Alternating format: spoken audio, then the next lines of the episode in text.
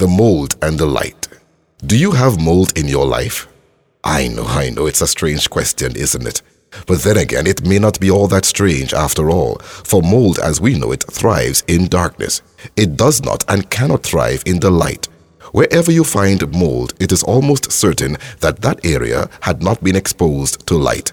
Mold is like sin.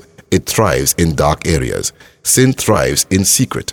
The psalmist in Psalm 32 says, When I kept silent, my bones wasted away. That is, became as mold. Then I acknowledged my sin. That is, exposed it to the light, and you forgave me.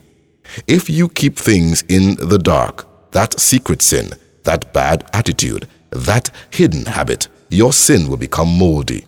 It will keep thriving and growing as long as it remains in the dark.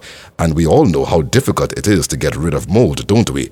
Yes, that's why it's been so difficult for you to get rid of that mold. I mean, beg your pardon, that sin in your life. Sin, like mold, cannot thrive in the light. So let me ask you again do you have mold in your life? Well, try exposing it to the light of the world, Jesus Christ Himself, and He will get rid of the mold.